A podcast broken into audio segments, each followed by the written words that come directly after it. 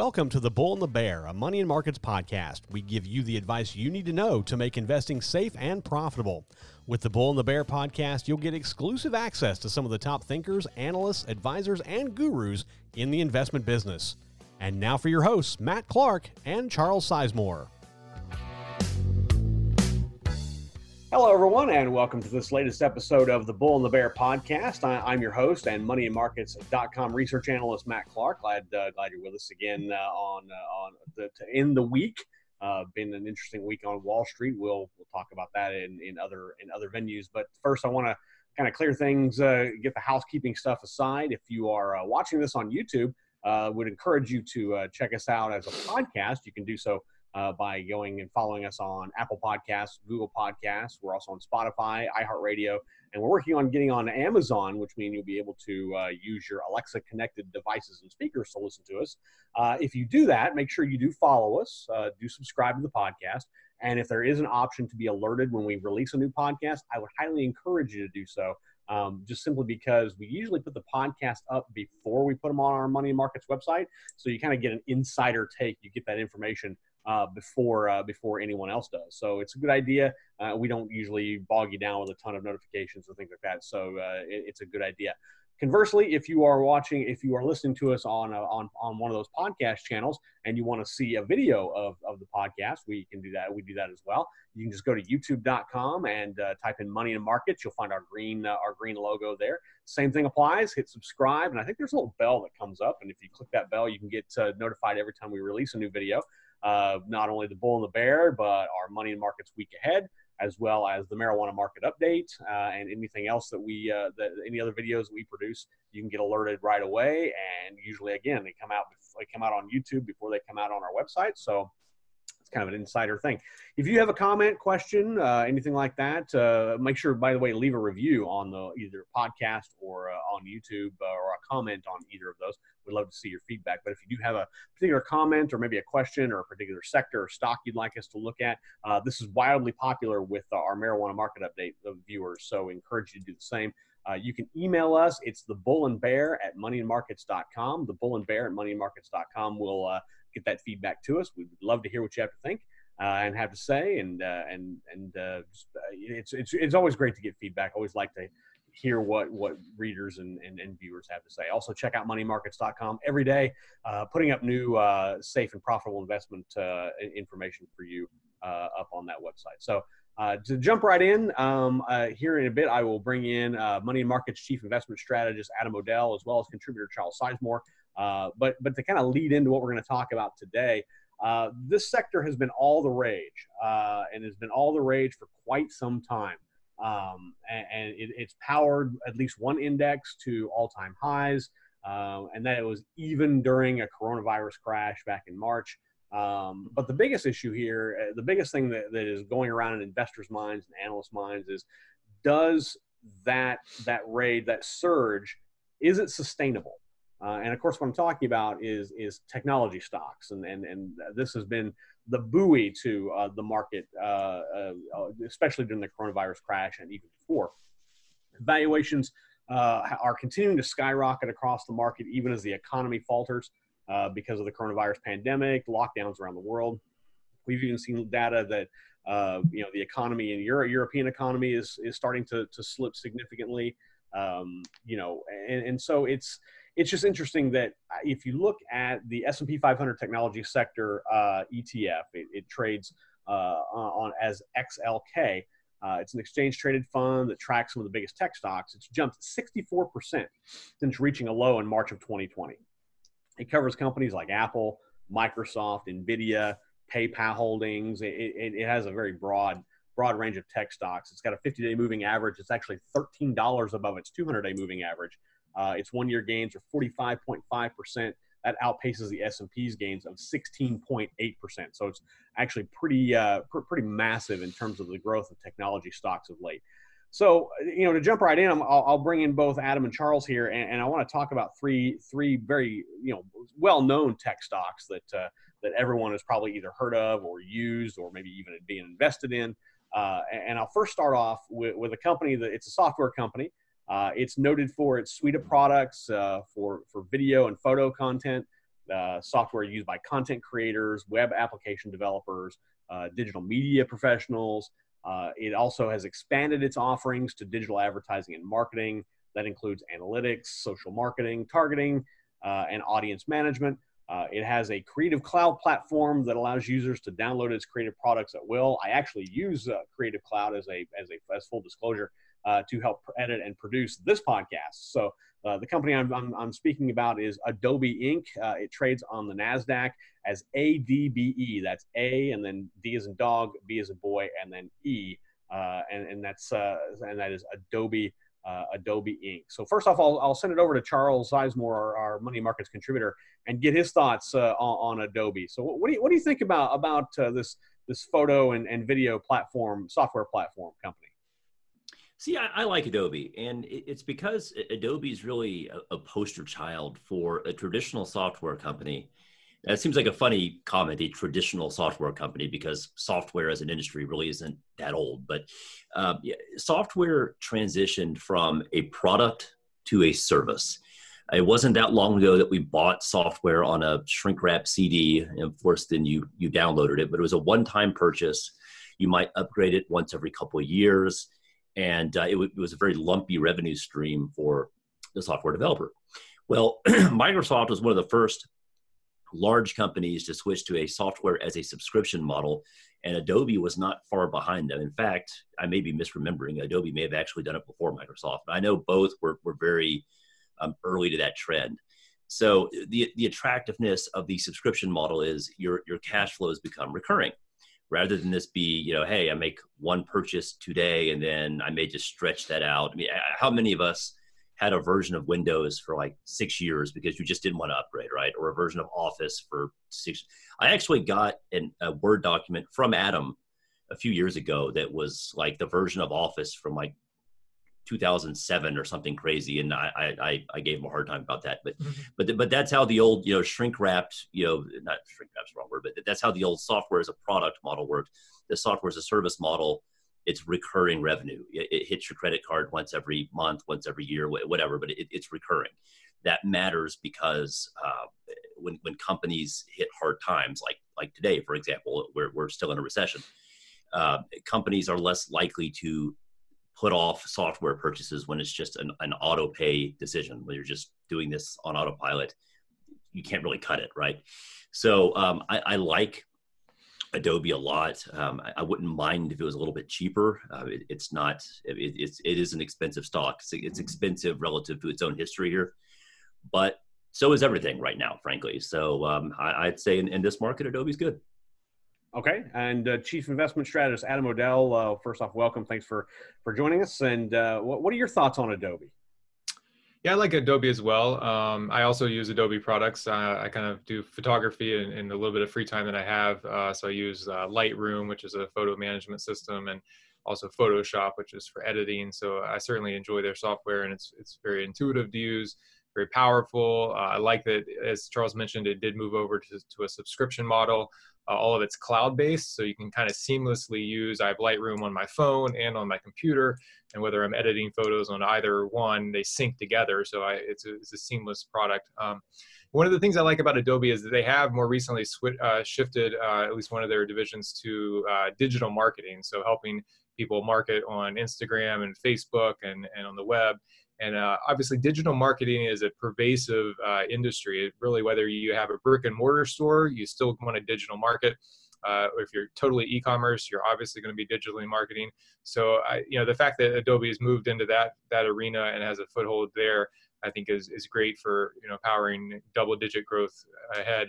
Uh, the other thing I like about Adobe is that you know Warren Buffett talks about uh, buying into companies that have a moat, that have a competitive advantage where they have a significant market share, and it's uh, it's highly unlikely or, very cost intensive for a competitor to come along and do what this what this company is doing. And I think Adobe definitely has that. I, I don't know of many other companies that are doing uh, what Adobe does with the same level of expertise and and mastery of the product. And, uh, and and a foothold in as far as market share. So I think Adobe definitely has that moat where they're going to be kind of the top dog in this type of space for, for years to come. Um, the other the great thing about Adobe is, you know, the, and, and Buffett talks about this as well, is that they are they're price makers. So whereas commodity companies, I've, I've talked about this when I recommend gold stocks. Um, I'm high on gold stocks right now because the price of gold and precious metals is going up. But in the lean years, like after gold prices crashed from basically 2011 through this, this past year or so, um, they they couldn't set their own price. You know, if you were selling gold, you had to take the the market price of gold, and you had to figure out how to cut costs low enough to survive. And most of the gold stocks that you know I've been recommending have done that. Uh, and now they're really earning fatter profit margins. But basically, commodity companies are price takers. They have to take the market price. Whereas a software company like Adobe, they can set their own price. If they if they realize that there's not another competitor out there doing what they're doing, uh, and if they think that the demand, if the market will bear a price increase, then they can increase their prices pretty much as much as they want. And they obviously do this judicious, judiciously. They want they want volume as well. But um, but that's one thing I like about Adobe is that they are they're price makers. They can set their own price. They have a moat around their business. And uh, as Charles said, they are uh, rather overvalued right now. In, on my green zone stock ranking model, uh, they rate six out of 100 uh, on valuation.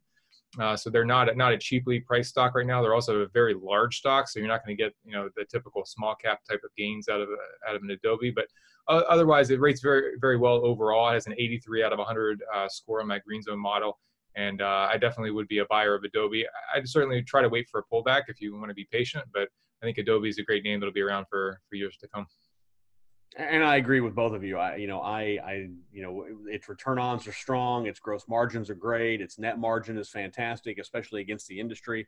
Uh, you know, its sales are, are great. We talked about how, it, you know, it's software as a service and, and that is just recurring income.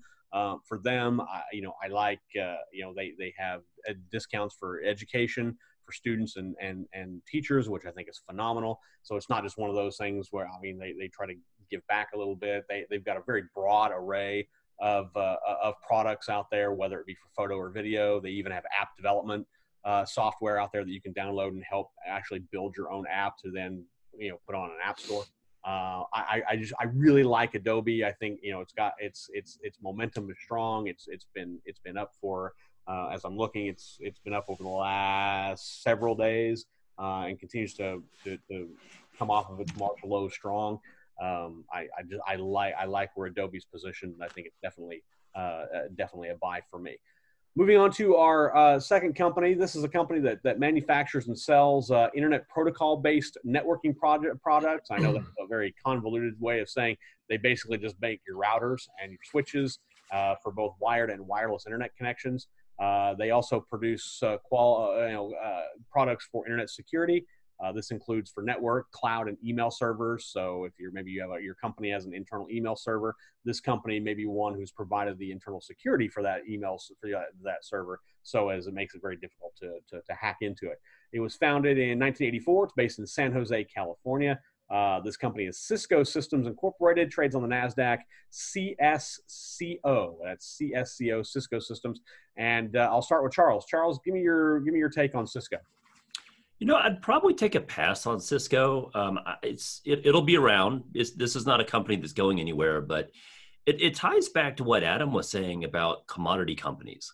And I know this is not a gold miner; they're not digging things out of the ground. But tech hardware effectively is a commoditized product these days.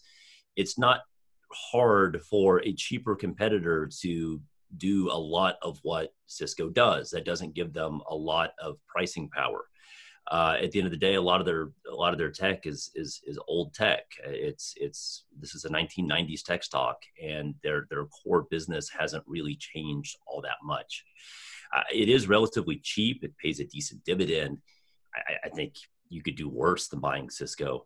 I just I don't see a reason for it to outperform over the next year. To me, this seems like a middling stock that's just going to give you middling returns. Okay, and uh, Adam, what do you what do you think about Cisco? I'm also a pass on Cisco. It rates overall in my six factor model as a 54 out of 100. So right smack in the middle average. Um, it's a large company, as Charles said, it's not going away. It's a decent value. Uh, it's a it's a quality it has a quality uh, quality book. Um, but as far as growth uh, metrics and momentum metrics and volatility metrics, it's very just average, middle of the road. Um, one thing I thought was interesting looking at Cisco's chart was that where most stocks were making new highs in the early 2020 prior to the middle part of uh, February when we started catching on to the coronavirus. Um, you know, Cisco really topped out in like mid, uh, you know, in like the summer of 2019 took a really you know steep uh, decline in in the latter part of 2019 and early part of 2020. So it was trading well below its 200-day uh, moving average. It was in a downtrend as coronavirus came on. Uh, so it obviously took another hit during the coronavirus and it's kind of now trading back up to around where it was before the coronavirus. But again, it's still well off its high since it made a, a much higher high in uh, 2019. So this tells me that the market's kind of shifted its attention elsewhere. It's looking at other, you know, like a, like Charles said, maybe looking away from the hardware manufacturers, which is a commoditized business, to more of the software makers or other portions of tech, maybe fintech. Um, but yeah, for right now, uh, you know, Cisco's not going around going anywhere. I think that as 5G ramps up, and we'll see if it can uh, can get a good piece of that business. But right now, Cisco is just so-so for me. There's really no compelling reason to buy it, either technical or fundamental. Uh, and I, I agree. I, will pass here. What I found interesting, you know, you talk about looking at at Cisco's chart, and, and I'm actually looking at it right now over here. And, and back in July, it actually had a golden cross where the 50-day moving average crossed above the 200-day moving average but the only thing is, is that normally you expect some sort of a short-term rally at that point for the stock to go up. Cisco really didn't, and in fact, in just a very short amount of time, it's actually dropped back down. So, you know, obviously the golden cross is not a, a an absolute predictor of whether a stock is going to go up short term or not. It's one of those that you kind of want to look at to see if a stock should move, you know, a stock should move forward. And Cisco really didn't. And I think Adam's right. I think the, the, the market has shifted away from uh, from Cisco and is moving on to different things. So uh, I, I too am a pass. I think you know value wise, it's not bad, um, but there's just nothing here that is screaming you know growth and gains uh, for investors anytime soon. So uh, you know maybe a buy and hold, but I, I just think in terms of, of, of, right now, it's just not uh, not where it needs to be to get for me to get excited about it. Uh, our third and final company. This is this is an interesting one. I I, I chose it for a reason. Uh, I, I'm just very curious to hear what Adam and Charles have to say about it. Uh, it's it specializes in cloud infrastructure uh, for businesses and individuals. Basically, they offer cloud products and they offer cloud space. Uh, it's a, they they have a cloud software applications that they provide. Uh, it's infra- they're, they're not necessarily more known for their cloud space as opposed to their cloud software. Uh, cloud space is more Amazon or Google or, or Box or Dropbox or something like that. This company provides kind of that back end infrastructure for those cloud services to be operational. Um, you know, it, it's uh, it, it, serves uh, performance management, supply chain management, customer experience, human resources, places like that. But what made this company interesting is that just you know this past week, uh, the company was backed by President Donald Trump to purchase Chinese social media app TikTok, uh, and and that was preferential over Microsoft or Twitter or anyone else. So this company has has received that kind of I you know that that nudge from the president uh, on, where you know uh, as far as buying a, a, a, social media company that could soon very well be outlawed uh, in the United States. Uh, of note, the company did hit a golden cross back in June of 2020, where its 50-day average uh, crossed above its 200-day average. Uh, for whatever you take that for, just, just toss out there. It was founded in 1977, based in Redwood, California, Redwood City, California. It is Oracle Corporation trades on the New York Stock Exchange under ORCL, so Oracle Corp. And uh, Charles, uh, you know, politics aside, what, what do you what are your thoughts on Oracle? It's funny. Oracle brings back memories for me. Uh, earlier part of my career, I was uh, like a risk like a risk manager quant guy, and I used to play around on Oracle databases all day. And so it's it's funny. I uh, it, it is so it's it's a good memory for me, but uh, when I look at it, I, I see a, I see a company with a very murky uh, competitive environment, and I, I know that's you know their database products are fantastic, but now that they're more of a, a cloud services company, they're up against two first move. Well, you can't have two first movers. That's but you know the first mover, Amazon Web Services, and the nipping at its heels second mover in, in, in Microsoft's Azure. So this is they, they have word and they had you know Larry Ellison interviewed about about the competitive threats that Oracle faces, and it's funny. He was extremely dismissive of some companies. He, he looked at IBM and he just kind of laughed. He's like, yeah, "We used they used to be a competitor. They're they're nothing now." But then they asked him about uh, Amazon and Microsoft, and he got real serious. He said, "Yeah, they're they're they're, they're legitimate. They're legitimate competitors for us." So I, um, yeah, more more broadly, I look at the the TikTok deal, and I just kind of scratch my head. I don't really know what an enterprise cloud and database company is going to do with a consumer toy like that. That, that just seems like that would be destined to fail. You would nobody at Oracle would have experience running something like that. So it would have to be just like almost like a passive portfolio company. Uh, you know, like Berkshire Hathaway is first and foremost an insurance company at this point, but they have all of these operating businesses that have nothing to do with insurance, right? But what happens is Buffett leaves the management team in place and he says, You guys run this. It's fine. Like, this is just a, we own you, but you guys do your own thing. We're not going to meddle. You'd have to do something like that if you're Oracle um, and really Microsoft as well. Microsoft is one of the other uh, contenders for TikTok. You look at that and like, the, these are not companies that would know how to manage that. You know, perhaps Facebook can manage it, perhaps Twitter can manage it. I don't know that Twitter can even manage itself, let alone something new. But but the, at least these are consumer facing social media companies, right? So I look at that and I say, if you're looking at buying Oracle because you think the TikTok thing will go through, don't. Uh, even if Oracle somehow manages to buy TikTok, it's probably not going to be uh, successful for them because they have no experience running it. So, at any rate, yeah, uh, would I buy Oracle today? Probably not. I think it's a good company. It'll be around for a long time. Uh, I just I, I, don't see a compelling reason to buy it today.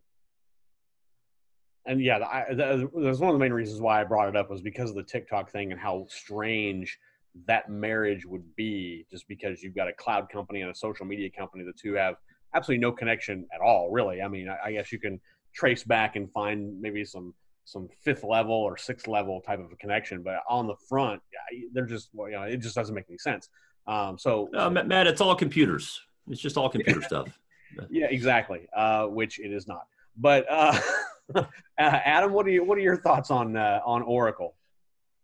Uh, I have a mixed take on Oracle. Uh, it rates fairly well in my six-factor model, is 72 out of 100, so uh, pretty well, but uh, but not not in top echelon. Uh, it gets high scores on quality, uh, high scores on being a low volatility stock, and high scores on momentum. But it is a huge stock. Uh, it's just a mediocre value as far as I see it, and its growth uh, is, is you know, about 60 out of 100. So it's not a, not really a high growth company.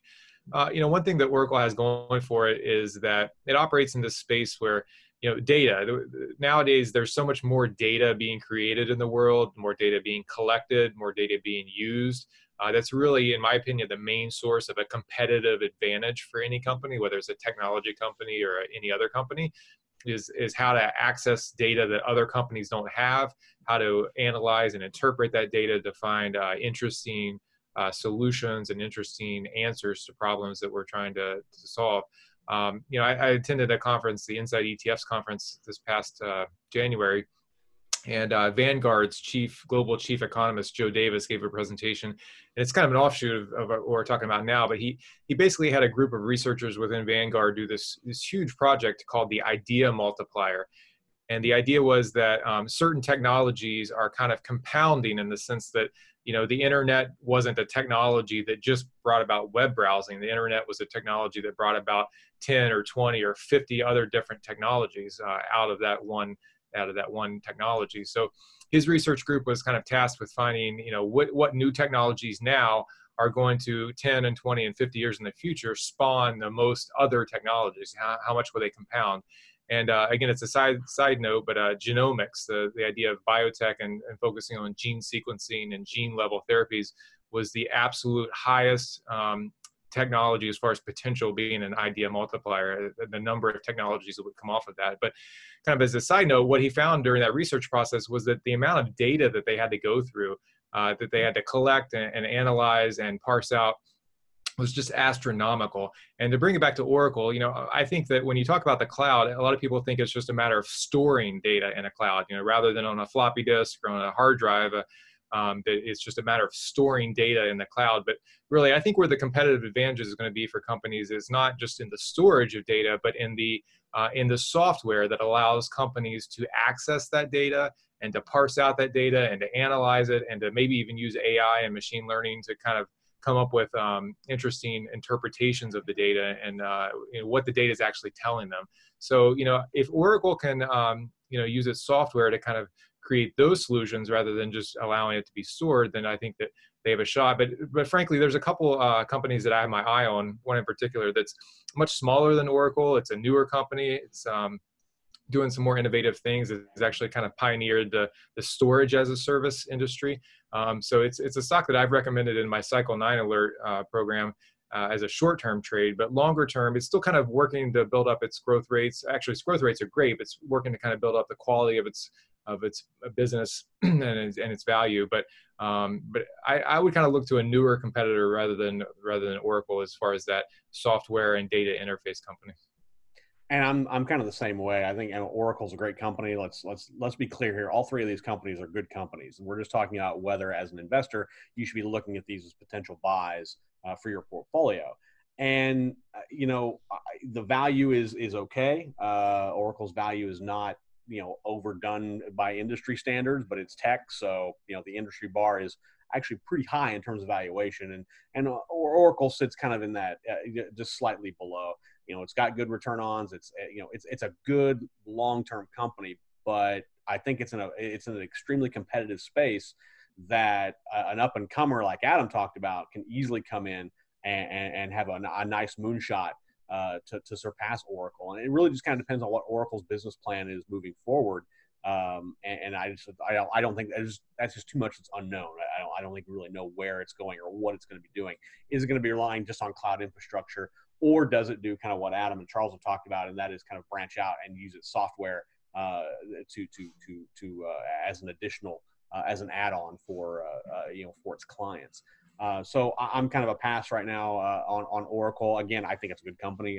It's it's been a good company. It's you know it's got strong margins. It's got strong sales and income. It's it's it's you know cash on hand and debt all all very good. But um, you know again I, I just I, again nothing to really get me excited about it um, TikTok, the least of which gets me excited about anything, uh, anything like that. And TikTok wouldn't get me excited about any company that, buy, that bought it. So um, there's that. So just kind of recap, uh, we discussed Adobe uh, trades on the Nasdaq as ADBE. All three of us were pretty high on Adobe. We like uh, we like where it's going. We like uh, we like its software as a service platform, and it's kind of in that space that uh, no one's going to knock it off anytime soon. Cisco Systems trades on the Nasdaq CSCO.